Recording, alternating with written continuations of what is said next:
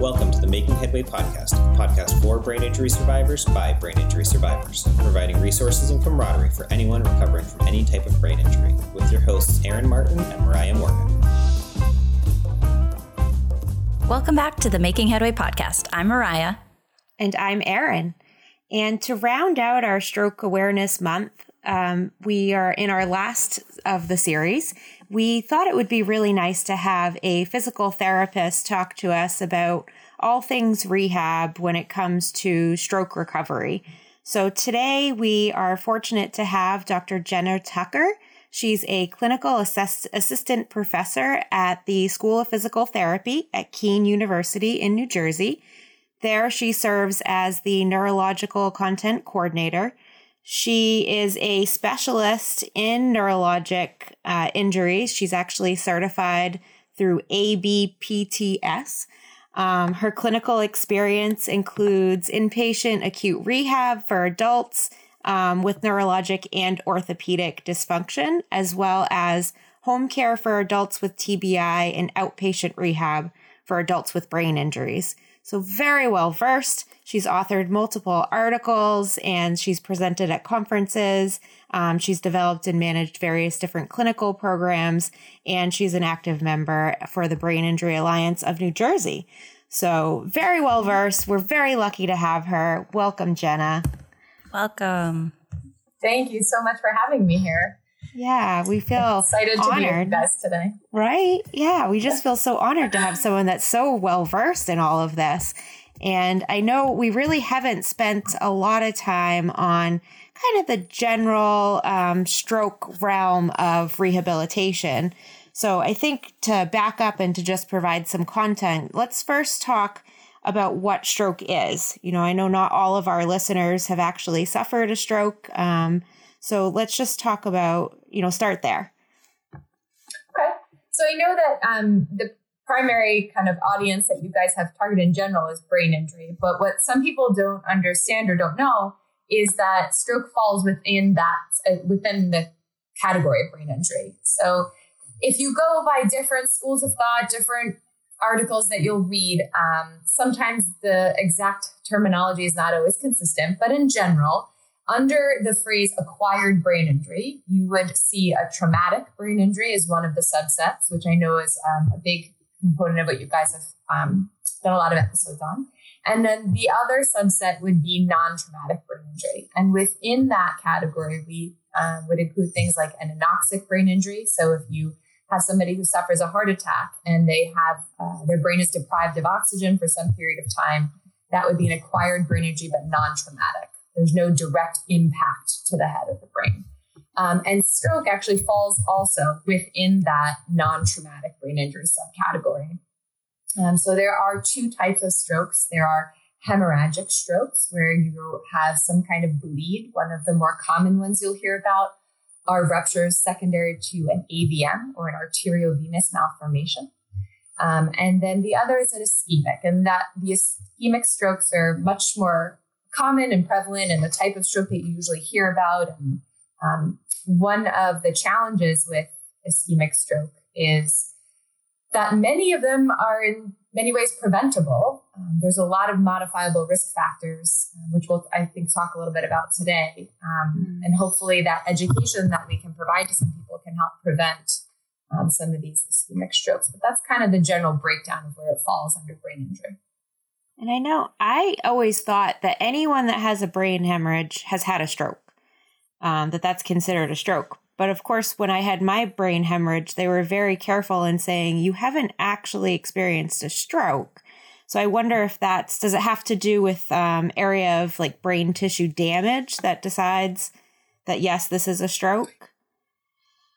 Um, yes and no. It, it, some of it has to do with the area that's damaged. Some has to do with what we call the the mechanism of injury and um, kind of what this. I think you said CPLR before. Um, what kind of happens to get you there? Um, but um, yeah, it, and it also it, it kind of depends on on the clinicians you're working with. Sometimes, again, it's semantics and how things fall mm. under certain categories. Yeah, it's interesting in this world, even with like concussion versus, you know, more severe brain injury, where people draw the line. And it seems like there's a whole lot of gray area. No pun intended, referring to gray matter. gray but it does seem like there's there's like, you know, yep. the line's a little blurry sometimes. And sometimes it depends who you're talking to. Yeah. But it's it's very blurry. And um, I actually am doing some research on concussion right now. And one of the challenges is you know, in the literature and in the clinical world, technically concussion and mild traumatic brain injury are synonymous, but mm. people don't always address it in the same way. Yeah.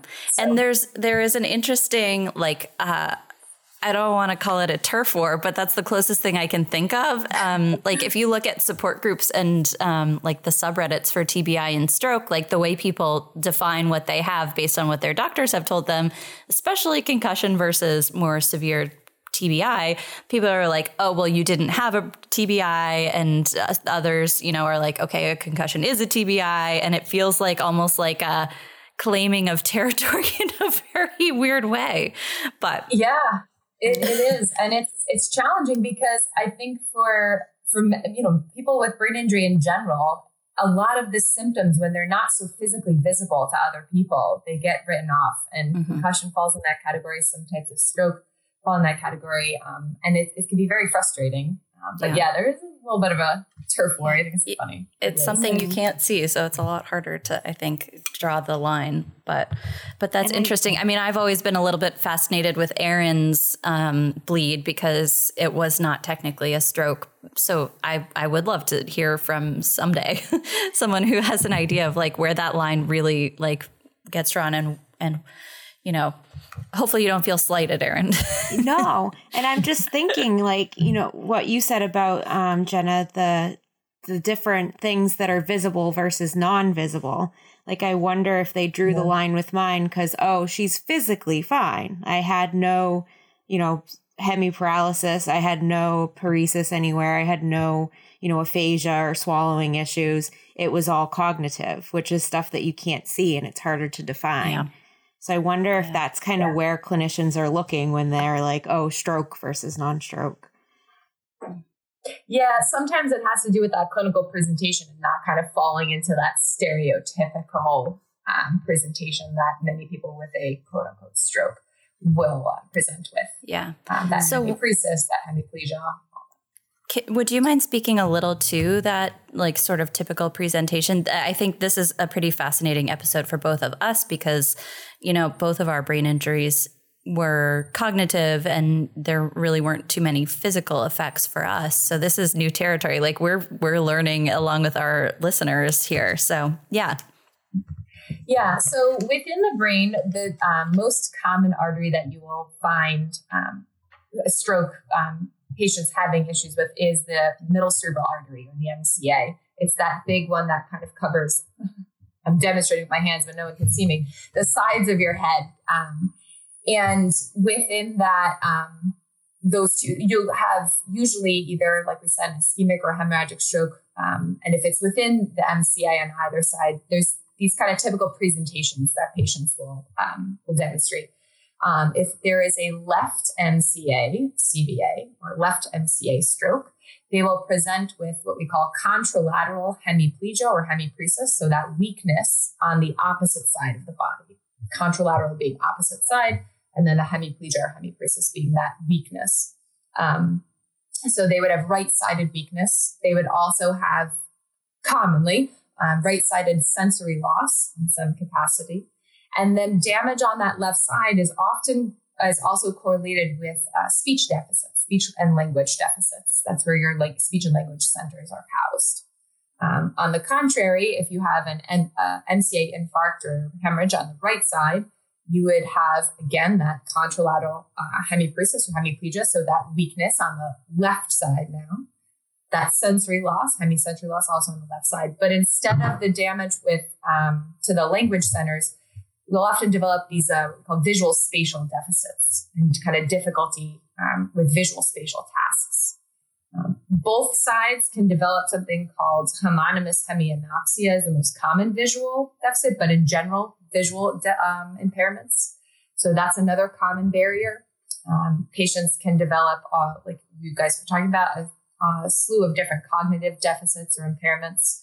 Um, if there is damage to um, more the frontal lobe of the brain, which may be what we call an, a, an ACA infarct or hemorrhage, um, you can see more of those what we call higher order cognitive impairments. So difficulty with problem solving and maybe some of the things you guys have, um, you know, I, I, you said that cognitive challenges were amongst some of your symptoms, and um, those are often very uh, frustrating for patients. Um, in addition to the cognitive changes that you'll see with frontal lobe involvement, uh, there's also a lot of behavioral challenges that can arise. And then if you go more towards maybe a PCA, which is our posterior cerebral artery, then you're going to see a lot more heavy involvement of the visual system. So a lot of visual deficits will present there. Um, you can also have a stroke in the cerebellum, which is one of my favorites, the term little brain. Um, I love that one. Um, so the cerebellum is kind of your center for coordination, um, coordination, balance, uh, things like that. So when you have damage to that area, you can present with symptoms such as ataxia, which is a lack of coordination or smooth movement. And that can be either in your extremities or in your trunk, um, depending on what part of the cerebellum it may be in. So, you know, there are, like we were saying, when it comes to stroke, there can be these kind of stereotypical presentations depending on where the stroke is within the brain. But like with any brain injury, traumatic or non traumatic, everyone presents differently. There, there can just be some trends sometimes. I would say most commonly, um, like I said, MCA strokes are the most common. So that typical um, hemiplegia, hemiparesis, um, hemisensory loss, those are the common presentations you'll see physically. Mm. So is that where the acronym acronym Be Fast comes in for all these strokes? Yeah, yeah. Okay. Fast. Do you mind speaking so, to that a little bit just for awareness? Yeah, absolutely. So that acronym is kind of the, um, I don't want to say it was a campaign, but it was a way to really promote awareness of stroke symptoms because it's incredibly crucial if somebody is having a stroke that they have medical t- attention immediately. Um, so that um, acronym FAST, FACE stands, uh, sorry, F stands for FACE. So you'll some, uh, often see that facial droop. Um, so you'll see kind of the eyelid maybe droop on one side, the corner of the mouth uh, drop down to the side. Um, a is for arm weakness. So a lot of times the recommendation is if you think you're suspecting someone's having a stroke, you ask them to put their arms directly out in front of them.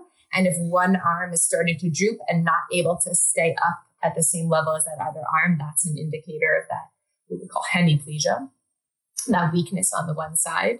Um, S is for speech. So you'll hear often either a slurred speech um, or difficulty communicating words. They're not making sense. They're kind of jumbling, something along those lines. T is for time, meaning you got to move quickly. Um, so we need to get them um, to an emergency room immediately. If it is a um, an ischemic stroke, the emergency room can give something called TPA, but it has to be given within a certain number of hours for it to be effective. So that is why that time piece really is so crucial. Um, one of the things I, I, often recommend to my students, um, there's a woman named Jill Bolte Taylor. I don't know if you guys are familiar with her. She did a TED Talk. Her. She wrote a book. Well, yes. me too. One of my life goals to meet her. Uh-huh. And um, me too. she she walks you through what it felt like um, when she was having um, that stroke.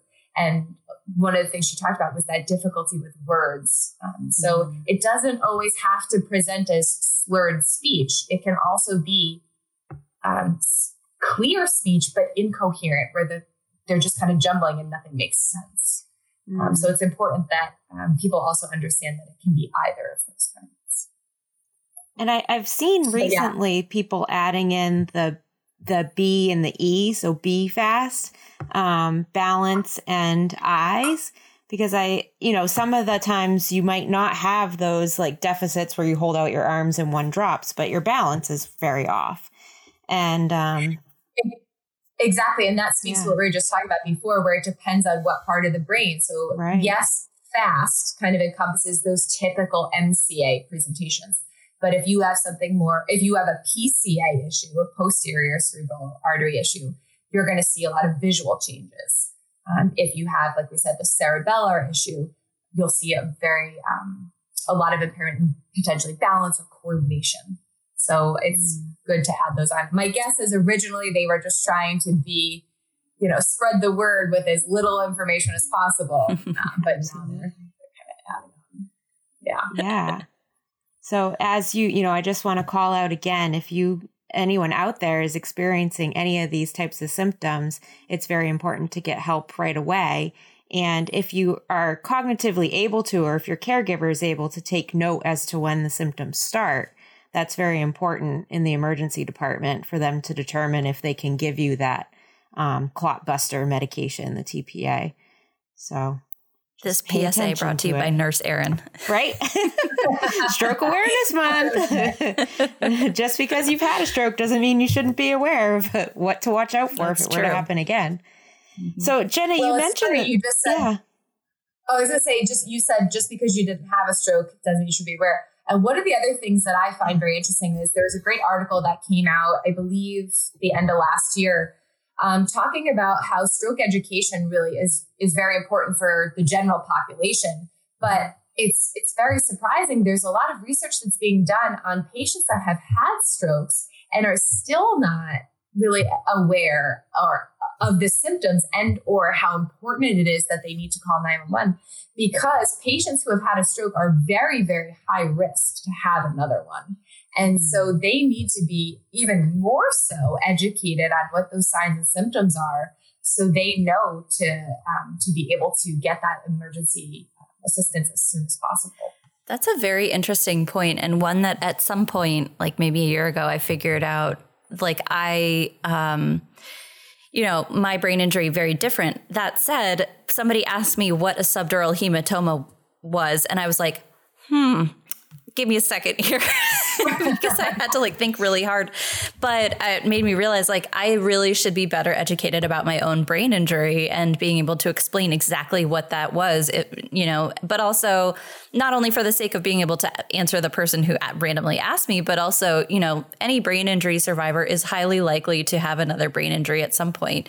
Um, so I was like, maybe I should just looking into this a little more. But but I think it it's a good point that like just because you've had your brain injury doesn't mean something like that won't happen again. And so it's important to sort of do your diligence in terms of education on what has happened to you. Yeah, and not just for patients themselves, but their family members and mm-hmm. caregivers. I think um, caregivers get very caught up, you know, understandably so, in the day to day. Okay, I have to remember to give the meds, and how do I help them get in out of the bathtub and things like that and you know there's there's only so much every human can take in at any given time. And and that's a lot of work for caregivers. And so when they also are trying to sit down and learn okay what else do i need to be aware of? It's just it's a lot of information. Um, but it is very important that both patients and their families are, are provided that education and, and that the education is reinforced so that mm. they they really are aware um, and able to make the that call if they need to yeah. Absolutely. And that's a really good segue into sort of the rehab part of this because I think a lot of the stroke caretakers and survivors that I've seen in support groups and other places online, their biggest question is okay, this has happened to me. How much hope can I have for my rehab? Um, you know, a lot of physical stuff is really hard to pinpoint, you know what they can expect in terms of recovery. Can you speak a little bit to what you see most frequently in terms of the physical side effects after a stroke and and what what the typical approach to um, rehabbing those is? Yeah, that was sure. a big question. So, Sorry. oh no, it's okay. Um, so one of the the biggest challenges I always encounter, and particularly now, actually, now that I'm teaching uh, full time, it's a it's a very big challenge for students and new grads as they come into the the field um, is to field the question when you first meet a patient and their family member of how long is it going to take me to get better? Mm-hmm. How much better am I going to get? Right? I get that question constantly. And unfortunately, my students, if, if any of them listen to this, will laugh when I say it depends. Right? That's the famous quote of every physical therapist. It depends. Um, you know, every patient's going to recover differently. Every every brain injury is every stroke is different. Um, but there, in my experience, there is always room for improvement. How much time will tell, right? And effort will tell. Um, but there's always room for improvement. I think the biggest thing is um, getting off to a good start with a lot of education. So educating patients and their families, like we said, both on you know risk factors, things like that, and getting their general health stabilized.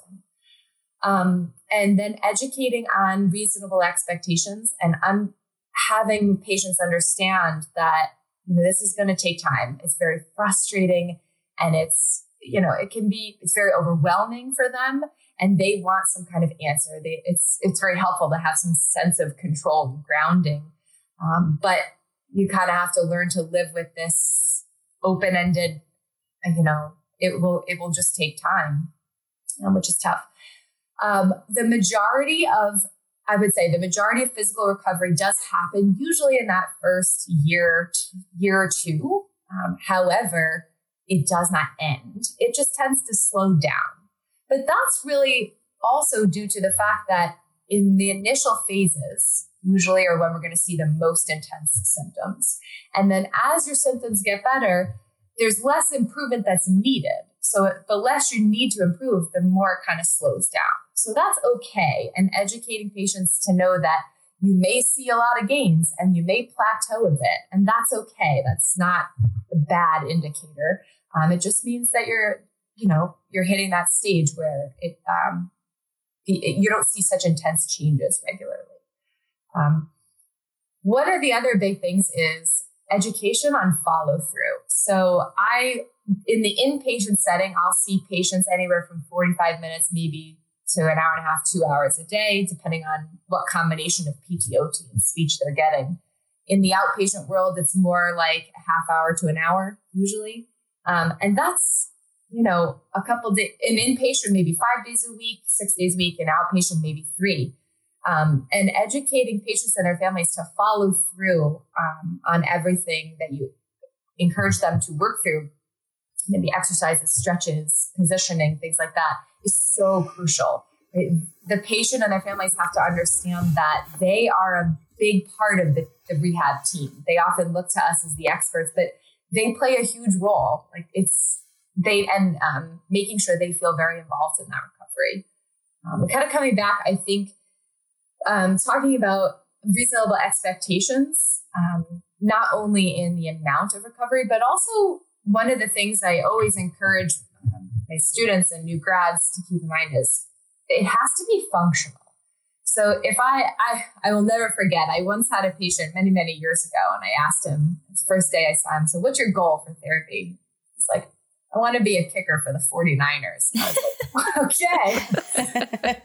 I think we're going to need to scale back a little bit. How about sitting at the edge of the bed first? Um, and so while I always applaud having, you know, very, very good goals and something to work towards, um, maybe working with, with people to make sure that they're kind of finding these stepping stones to get to where they want to be and understanding that sometimes it's those small victories that um, really make a big difference. Um, I think that's really so yeah, important. just to keep yourself motivated too. If you have this huge lofty goal that's going to take 10, 15, 20, maybe never years to reach, you're going to always feel like you're failing. But if you mm-hmm. have the little steps um, of what you need to do to get there, then you can actually see those gains. Yeah, I think that's important too. I mean, I, I, think not just for us brain injury survivors, but as a society, it's an important thing. I mean, like you look at weight loss. Are you trying to lose 100 pounds? Do you look at anything short of 100 pounds as, you know, a failure? Why not celebrate five pounds by five pounds? And if you lose 75 because you're adding five plus five plus five plus five, that's awesome. That's still huge progress. You can't count, you know, uh, you know, a shortfall like that as a as a loss, you know, in my opinion.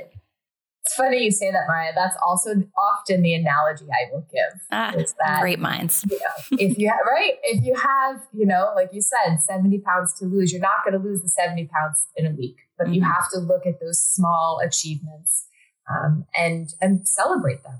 They're they're really um, it's important to do that yeah. along the way. Like keep that motivation. There's work behind every pound lost, just like there's, you know, work behind every gain in, I think, a physical recovery. So small or large. Yeah. Yeah. And that, and the other thing I always educate patients on is, like I said, even if you start to slow down and you don't see such big gains um, in such short amount of time, the blame, the, the blame, sorry, the brain, um, the brain has the ability to change constantly for your entire life. Neuroplasticity is a beautiful thing, and there's there's always room for change to happen. Um, so just sticking with it, and and if something's not working, change it up. Right? I think we often tend to get stuck in the like, I'm gonna do this till I get it the way I want it done. But sometimes you need to pivot and maybe try a different strategy. Um, that's one of the things I love love doing with my patients is the big goal you'll hear everybody as soon as they have a stroke and they're you, you walk into their hospital room what's your goal? I want to walk. It's almost everybody's first goal. I feel so bad. My fellow speech language pathologists will walk in and they're like yep the patient told me their goal was to walk and i had to explain to them that's not what i was in there um, but that's they always every right? Because that's our that's our source of independence. That's how we're mm-hmm. mobile. That's how we you know and it's a huge factor for people um, and so I have to often explain to them that it's baby steps, like we said, no pun intended, right? Little bit at a time. Um, but there's always room to keep improving. And if you feel like you hit a plateau, trying to change things up. Maybe um, I had a patient many years ago who we were working on gait training, improving his walking. Um, and he hit a bit of a plateau and he's really struggling. And so we sat down to chat and I was like, So, what's your goal for walking? Like, what do you want to be able to do? Walk around your house, walk around your neighborhood? And he's like, I want to be able to take my dog for a walk. And I was like, huh, how did you not tell me that sooner? So I went down and um, I set up a time for our, um, what we call our CCI dog. So the hospital I'm at had a, um, they have canine assisted therapy trained um, dogs. And we started doing some gait training with the dog on a leash. And it totally was a game changer for him. That's he awesome. really started Aww. to make, yeah and so I think it's really important to always keep that in mind too. I think making victories out of those small gains and knowing when you need to kind of pivot a little bit and yeah. change it up and add new things in. I think your point about walking and the relationship to independence is a super important one because I think we think like these physical things and we tend to ignore the psychological effect that they have. Um, and at one point, I can't remember, I think it must have been in Where is the Mango Princess? One of the patients was talking about, uh, yeah, mm-hmm. Holly Kostreski, uh, one of our interviewees, uh, recommended it a while back. And I am so glad she did because it was really helpful for me to read at the time that I did. But I, I think at one point, um, the, you know, the author's husband is like keeps diving out of his hospital bed. And uh, it's easy to think like well that is erratic behavior but actually it's trying to control something physically in a in a space where you don't have much control especially when you're still in a hospital or a rehab center where like everything is being watched over for you and you feel like you know you yeah, just that, yeah. that that component is huge. I like the emotional component, I would say. Yeah. I one of my big things I've over the years tried to be very, very cognizant of is when I walk into a patient's room or meet them for the first time, I sit down and I just try to chat for a few minutes. And I can't tell you how many of them have said, Thank you for just like seeing me as a person and not just mm-hmm. walking like, let's go, come on, we gotta do this and and just you know, shooting directions at me. Mm-hmm. Um, and I and I understand. I worked in many settings. You know, we have things we need to get done and timelines and lots of patients, and I I get it. It's not always easy to remember that, but treating patients as as people and not just a patient, I think is so crucial. And getting people involved and ask, like I said, asking them what their goal is, right? We know as physical therapists, our goal is always to improve mobility as much as possible and functional independence as much as possible. But what does that mean to our patient? Like if I'm working on getting walking them longer and longer and longer distances and they turn around and they're like, I don't care how long I walk. I just want to walk better so I can walk in my house by myself like if that's really their goal and they want to just improve the quality, but for shorter distances, that's what we need to focus on. Mm-hmm. Yeah, um, so not to say that other things aren't important, but yeah. prioritizing their goals. I think yeah. that humanity piece is essential, honestly, because it's so easy in a circumstance like a brain injury to feel like you've had a life stolen from you. Um, and you want to be like, that's always from what I, from the conversations I've had, that always seems to be like the standard is I want the life I had before. I want what I had before. I want to be the person I was before. And so, especially talking to any kind of practitioner who has never seen that person before, I think it's important to recognize it.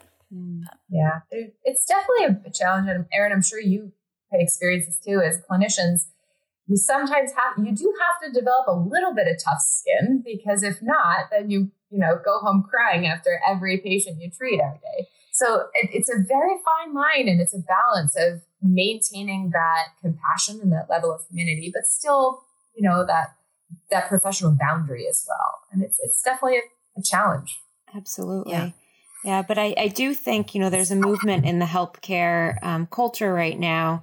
Um, IHI has some, the Institute of Health, uh, I forget what the other I is, but they have a um, age friendly community um, group working right now to put these frameworks into hospitals that allow us to first start with an older adult. What's important to that person?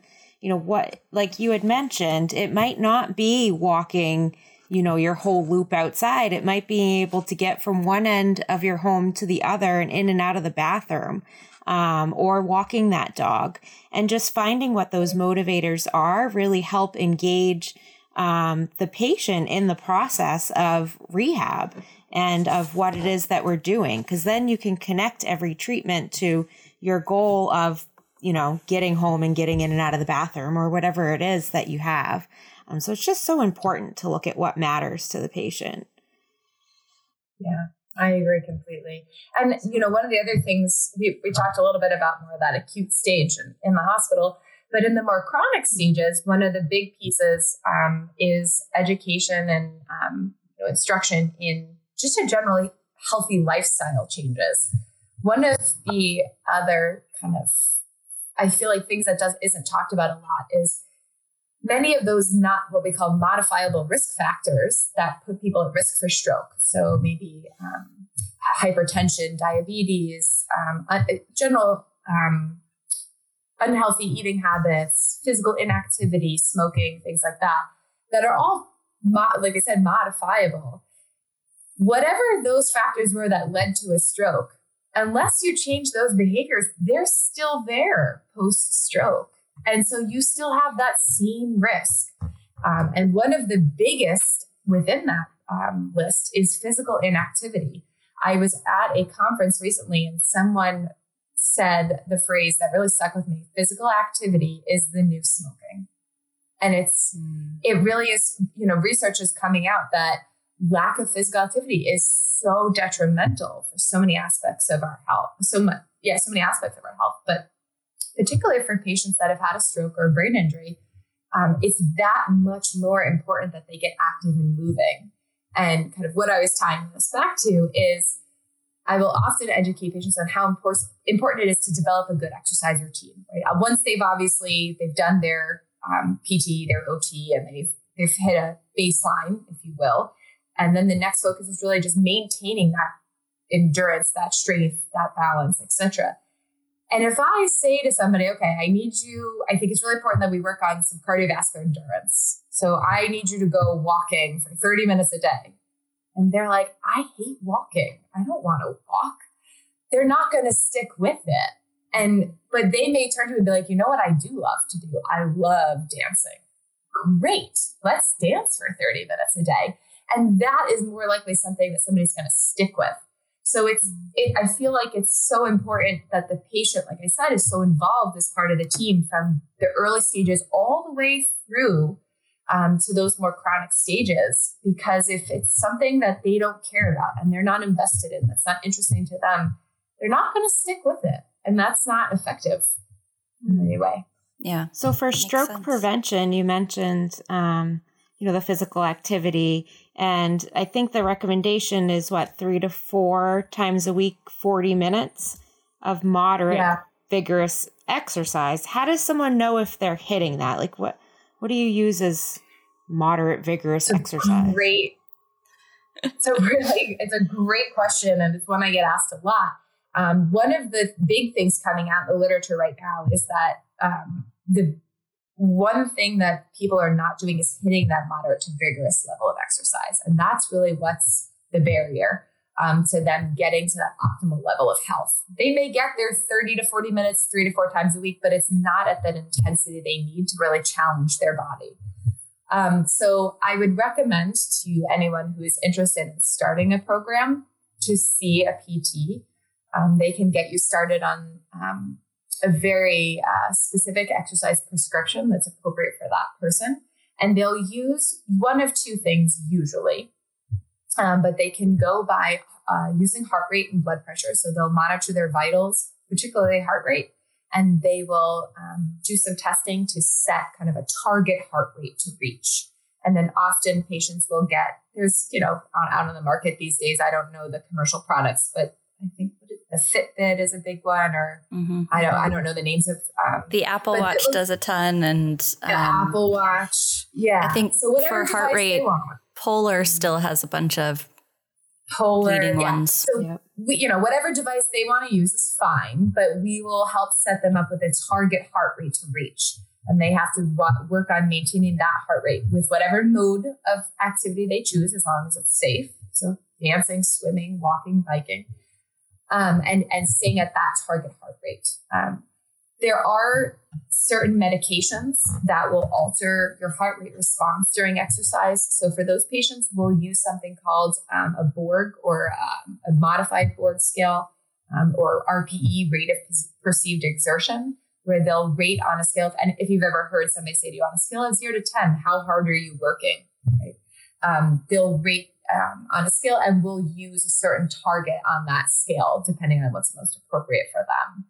But I, I do think that um, seeing a PT to get get you started is one of the best ways to do that. So that way you're being safe, but and, and hitting that target that you need to for it to actually be effective. Yeah, I will say where heart rate is concerned, um, technology has advanced so much in the last 10 years. I, you know, like I've been a runner for a long time and, you know, what you could do to track your heart rate 10 years ago has just changed significantly since then. I mean, and and I'm an overachiever. Uh, we've talked about this fair amount on this podcast. Is a problem I have, but um, so because of brain injury stuff, I've had to like pull myself back from competing with other people but the heart rate thing I have found has been a nice way to adjust the focus to competing with myself and has been a really positive thing. Like I just got a mixed fitness bike. It's like kind of like a Peloton and it it doesn't have classes where you see what other people are doing because that would be a slippery slope for me, but it does monitor your heart rate during every workout. And for me, that has been, you know, like such a game changer because I have something to achieve. You know, it's funny. I think that comes back to when you were saying earlier that patients that have had a brain injury or stroke or really any kind of neurological injury, there's this loss of, of control and sense of self. And I think small ways to gain that back really make a big difference. So, like you're saying, that that gives you some sense of control to say, okay, I have a target, I know how to meet it, can I meet it? And it gives you something concrete to work with. And I think that is very, very helpful um, for people as they're they're going through that recovery process. Yeah, mm. agreed. That makes sense. And so, so I'm curious about. Point, um, oh, go ahead, Erin. I was just going to say to get to the point of being able to do you know three to four sessions of 40 minutes um, of exercise a day uh, that that's asking a lot for a lot of stroke survivors um, so can we talk a little bit about um, you know a lot of the injuries that we see from stroke physically are going to affect your balance. Um, you know, if you have hemiparesis and you don't have a side that's as strong, that's going to affect your balance. If you have um, vision or vestibular issues, it's going to affect your balance. So, how do we get to that point of being able to exercise and prevent ourselves from having further strokes? You just asked my question better than I could. yeah, there we go. Um, yeah, I, you know, it's balance is one of the biggest components of what I usually do when working with patients with um, stroke and brain injury. Um, it, it, it's our it's safety. Safety is our priority for everything, whether it's talking about developing an exercise program or just walking around your house. Um, so I think I try to work very closely with my patients and their families and develop a program that's very safe for them, specific to them. So if somebody does have a you know, severe balance issue, which can be from a multitude of different things, um, finding an activity that is enjoyable for them and very safe for them. And that may mean just modifying the activity a little bit, and that's fine. So I think working closely with a professional who you can trust in um, collaborating with you to find something that works within, again, that realm of safety, but also pushing for that healthy lifestyle change is really important. Um, and for when it comes to from my end of the spectrum, um, balance, you know, things that affect balance are so many different things. Um, I know you guys did a podcast. Um, I'm not sure when it was, but with a vestibular specialist. Mm-hmm. So I know you um, talked a bit about that. But when it comes to our balance, there are three main systems that contribute to your balance that bring it input. One is the vestibular system, like you had talked about. One is the visual system, and Aaron just mentioned. You know, patients with strokes can often have visual impairments, and the other is our somatosensory system, and that's our ability to perceive um, different sensations. So whether it's touch, so the ability to feel your foot on the floor, right, that helps us be able to balance, or proprioception and that's the ability of um, to feel where your body is in space. So, meaning if you stick your arm out in front of you close your eyes, you can describe where your arm is in space. You can still feel it even though you're not looking at it. So, those three systems contribute to your balance. Um, they provide all this input and information to your central nervous system, and then your central nervous system processes it in a variety of different ways and then sends out signals to your motor system to execute movement.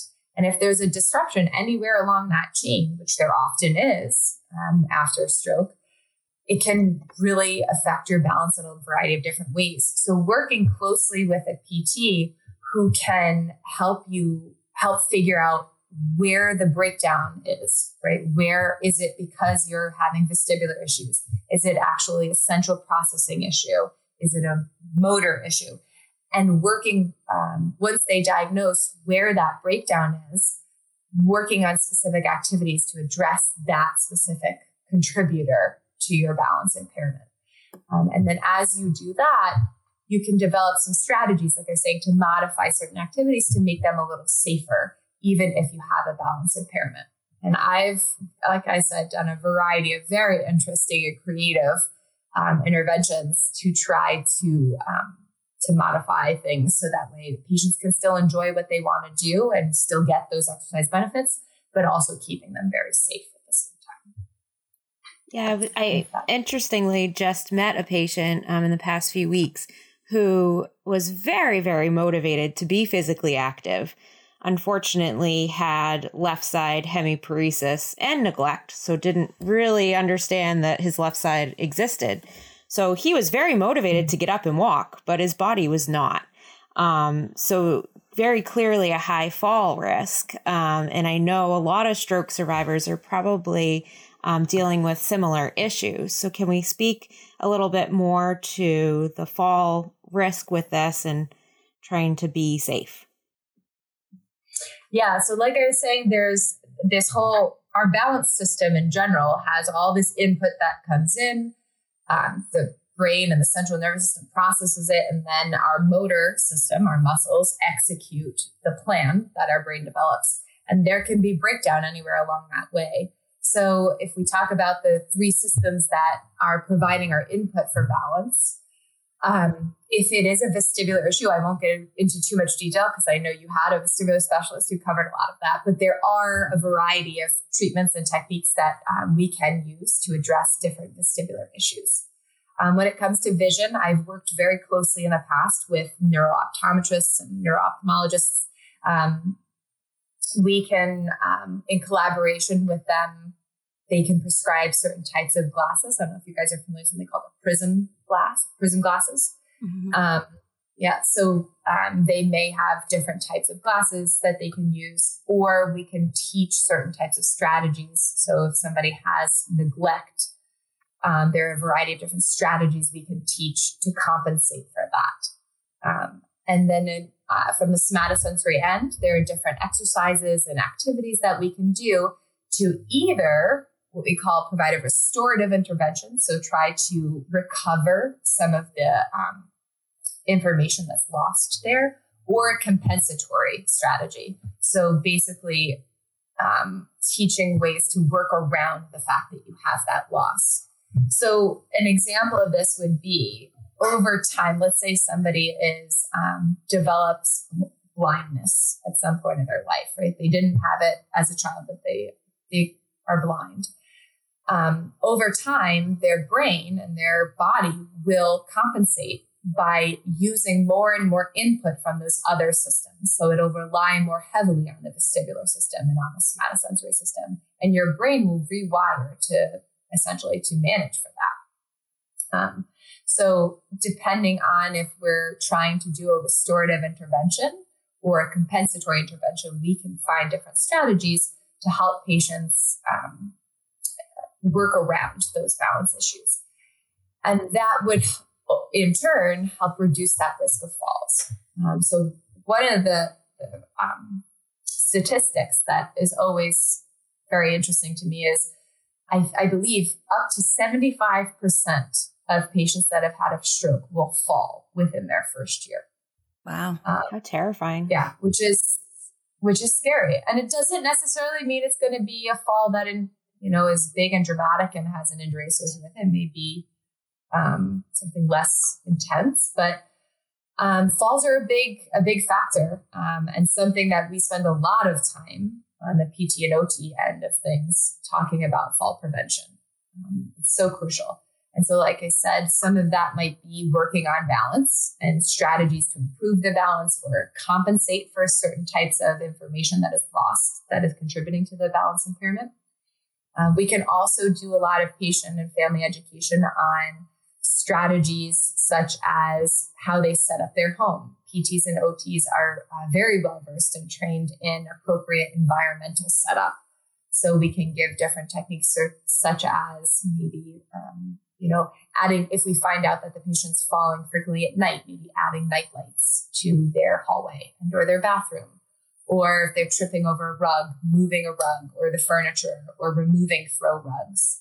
Um, so one of the, I guess, cool things about everything going virtual these days is it's been a lot easier with the increased access to telehealth to be able to do virtual home assessments with patients. So instead of them just kind of telling us as best they can what their home is set up like or coming with pictures, um, we've had family members that can actually take their camera and walk us around the house, and we can then use that to give recommendations um, to help more appropriately set up the home and reduce that risk of falls from that end of things. Um, so there's a variety of different ways we come at we can come at it, but I I always recommend that if somebody has had a fall and or uh, believe that they're at risk for having a fall, to seek um, assistance and guidance so that way they can reduce that risk, um, and not just from the physical standpoint of things or environmental setup, but sometimes it's the the emotional and behavioral piece. I have one patient in particular that's um, always stood out in my mind that was just always so so so terrified of falling, and because of that, he actually had a lot of physical behaviors that put him at higher risk for falling because he was so hesitant. Um, and so I worked very closely with the neuropsychologist that he was seeing to come at it from both the cognitive and behavioral and emotional end, um, her point of view, and then me from the physical point of view to really target the issue um, and make sure that we were addressing it, not just because I could improve his balance all he wanted, but if he wasn't confident in that balance and didn't feel safe, it wasn't going to really make a big difference. Hmm. Balance, it seems to me, I mean, I think this is true for many arenas uh, when it comes to brain injury, but balance to me seems like one of those spaces where it's really important to be realistic about your limitations. Um, you know, I have a couple lingering vestibular issues and I've you know like it's one of those things where I'm like I I don't know that this will ever change in my life. It's something that I do have to deal with. So let's be real about them and you know like let's skip burpees for the rest of my life. you know, like let's find the things that trigger it.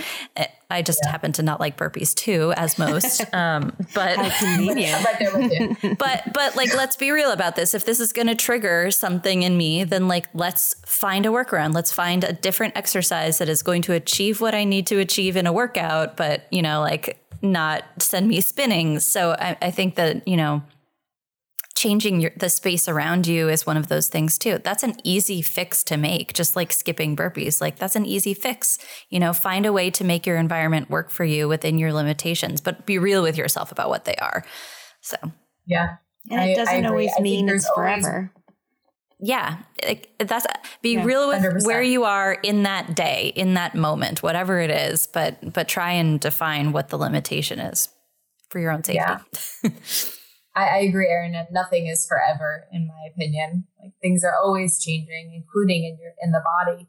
So I think there's always um, kind of, I, and I often encourage people too. Like if you feel like things are improving and getting better, you can start to test the waters a little bit, and that's okay to do. Oh, you know, within reason. Um, I I had another patient who I worked with for a couple years, who was near and dear to my heart, and um, had a lot of lot of balance challenges. Um, really, really struggled with maintaining balance. Um, but she had this goal of going back to snowboarding, and I, you know, I'm sure many PTs, if they watched her walking, would be gripping the walls, going, "Oh my goodness!" she you know, um, but she, but she did it. She she walked, even if it didn't, you know, quote unquote, look like you know what it used to look like. But anywho, so she had this goal and she um, worked very closely with um, some therapists and adaptive equipment companies and whatnot. And if if I were to show you a video of her snowboarding now, you would never know that she had the brain in- injury that she did. And that's awesome. Um, she, she kept pushing. You know, she always she she kept within reason. You know, I think she never gave up, and I think it's so important to always keep in mind that, like you said, there's always room for some kind of improvement. And it, even if you hit a plateau, you know, maybe finding a different way to go about doing things or, you know, changing your expectations a bit. It may be a cognitive change, uh, maybe not cognitive change, um, you know, a shift in your mindset, you Yeah. Yeah. Absolutely. One of our first interviews ever on this podcast. And if you're listening and you have not listened to this episode, please go listen to the Chris Dietrich episode. Um, he was a traumatic brain injury survivor. Um, and he has this mantra, and it is just move forward. Um, and I think that that is uh, can speak to all of us, and and it speaks to that sort of like reasonable goal piece of this too. Is like just a little bit forward, an inch, a centimeter, you know, uh, depending on your how you measure, but but like whatever small amount makes a difference. And Chris is an inspiration. I, you know, like if you follow him on Instagram, he's constantly posting videos of himself. He has gait and movement issues. He posts pretty much a video every day of him walking, and he lives in Thailand too. So it's like him, you know, like he puts down his phone in the middle of the street in Thailand, Thailand and has video of himself walking, you know, like people and, you know, stopping to watch him do what he's doing. But that's his way of like marking his progress every day is like he's just doing his exercise and moving forward. And I think that's just like a, he, he is an inspiration. Like the fact that he is just, mm-hmm. you know, this many years out still chipping away at his goals is pretty amazing. So I think being, like I said, being realistic is so important. I actually, I had a, fa- a conversation with my father-in-law yesterday, and he is recovering from um, from an injury, and he was like, "I cannot believe like how much time it takes. Like I have to do my exercises in the morning when I get up, and I have to go to PT, and and I've often encouraged, you know, explain to patients that this recovery is your full time job right now, and you know, it's okay to dedicate that amount of time to yourself I think as a society, we tend to not be so used to taking care of ourselves so much. But, um, you know, finding that balance of mental understanding that you need to, you need to, you know, put yourself first and take care of yourself. And over time, it does take less and less in time. I think of constructive care um, in that sense, but um, never giving up on yourself, I think, is so important. Like you're saying, he just found his rhythm and continues to do it mm-hmm. every day. Yeah. Yeah, it's pretty awesome. I think we'd be remiss to not mention another modifiable risk factor. We've definitely spoken to the physical um, and being more active and how that's going to help you hopefully not have another stroke or not have a stroke at all to begin with. But another big modifiable risk factor is diet. Um, what are some mm-hmm. things that you would teach about um, when it comes to diet, both pre and post stroke? Yeah, so um, one of the things I'll often um, encourage my students to is we we know our limits, um, but we also have to make sure that we're providing education to our patient as a whole person. So as PTs, um, I'm not 100% sure for OTs and speech language pathologists practice acts, but um, we can kind of educate on general healthy lifestyle habits, um, but it's not within our realm to give very specific dietary um, instructions. So I've often referred people to nutritionists and registered dietitians to make sure if they need more specific um, instructions. However, the general research does show that I believe it's the Mediterranean diet is the most effective. Um, and my my thought process is just kind of coming back to the basics, right? Staying hydrated, lots of fruits and vegetables, lean proteins, and trying to find um, a way to incorporate those most basic nutritional pieces into your everyday life. Um, not to say, you know, you can never have something or never have that cookie, never have this. I think that's unrealistic. I think people um, tend to get caught up in this diet culture, um, which I am very much a anti anti advocate. I don't know how to say that. But, um, I'm not a fan of the yeah. intense diet culture. I'm more a fan of just making general lifestyle habit changes um, where you're, you're eating natural foods and eating as healthy. Um, one of the things that frustrates me personally is when people are like, but I'm drinking diet soda. So, oh. you know, diet soda has to be better, right? No. and I think those gimmicks of like, you know, low fat this and diet this, it's, I'd rather you go have water or squeeze out some orange from a fresh, orange juice from a fresh orange, you know. Um, the more natural, the better, in my opinion. Mm. So, without being able to give too much direct um, instructions, my advice is just like I said, that the general um, wellness approach as much as possible. And if they feel like they're more, they need more concrete instructions. With some people, like I said, need that control, that sense of need something very specific outlined for me, then I can stick with it. I think it's very appropriate to work with um, a registered dietitian or nutritionist in that sense. Yeah. It's a lot of but the common sense things that we're talking about. Like, you know, if you mm-hmm. eat yep. pizza, chips, drink soda, smoke, and consist on just beer, you're not going to be feeling very well. So, you know, all those yeah. things in, you know, here and there, modifiable, maybe. Um, smoking, I would never say you should do. Um, but yeah. it's that common sense. Like, if you if you know it's bad for you, it, it probably is. Listen to that. or if, if not only if you know it's bad, but if it doesn't make you feel good afterwards, mm-hmm. probably not a good thing to have. Um, Use your brains, brain injured friends. exactly. I agree.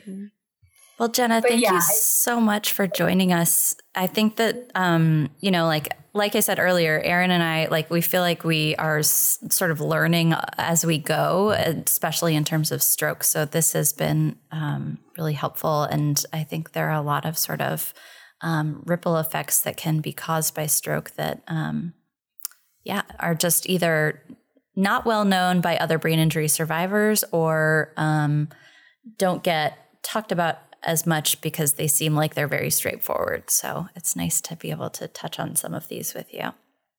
So thank yeah, you. I am a huge advocate of just educating as much as possible. The more you know, the better off you are. And we it can agree. be very, very over. I know it can be, you know, very overwhelming to take in a lot of information. So I think if anyone takes anything away from stroke prevention education. It's just like we were saying, do things that make you feel good, get moving, eat well, mm-hmm. be high, stay hydrated. Those ba- the basics. I'm all about always coming back to the basics. Well, if you are looking to hear more from Dr. Tucker, please check her out on Instagram at jtuck, T U C K, DPT. Um, and if you have any further questions for her, you can reach out directly there or feel free to email us on the website. We're always happy to pass on questions or get you guys in touch. Um, and thank you to our listeners. I think we don't say it enough. We say it as much as we can, but probably not enough. Thank you always for joining us during these episodes. It means a lot to us that you are here listening. And um, this is Mariah and Aaron signing off of the Making Headway podcast. We will talk to y'all next week. Hey everyone. In case you're wondering what Aaron and I do for a living, it's not podcasting. I work in marketing, Aaron's a nurse, and this is just a side project that we love we really do enjoy doing this and we've enjoyed being part of the community and building up a group of listeners. You guys probably don't even realize how much you help us out um, just by supporting us. If you were looking to do a little bit extra, uh, we would love to have your ratings on Apple or whichever podcasting service that you use. Or if you hear us talk about a product on the podcast, we do include those links to Amazon in our show notes on our website. Your purchase after you click on the link just gives us a tiny little kickback, nothing much, but it helps us pay our bills. And if you are thinking, well, this isn't enough, we want to do a little bit more, on our website at www.makingheadwaypodcast.com, we have a donation page. Any proceeds we receive, we give 10% to our favorite brain injury nonprofit of the moment. So if you are looking to do a little bit more, that would be a great way to support us. Again, we appreciate you guys oh so much. Thanks so much for your time and your ongoing support. We love our listeners, and we'll talk to you next week. Bye. Thanks for joining us on the Making Headway podcast. For more information and show notes, visit makingheadwaypodcast.com. Subscribe to the podcast on your favorite platform and leave us a review. Check us out at Making Headway Podcast on Facebook and Instagram and share with your friends. Catch you next time. All topics are intended to be used for educational and entertainment purposes only. The podcast is not to be used as a substitute for medical advice. Always consult with your healthcare provider for any issues or treatment considerations you may have. For our full legal terms, please see our website at makingheadwaypodcast.com. This podcast was recorded, mixed, and mastered with love at Stoutheart Studios. Sun rises across the ocean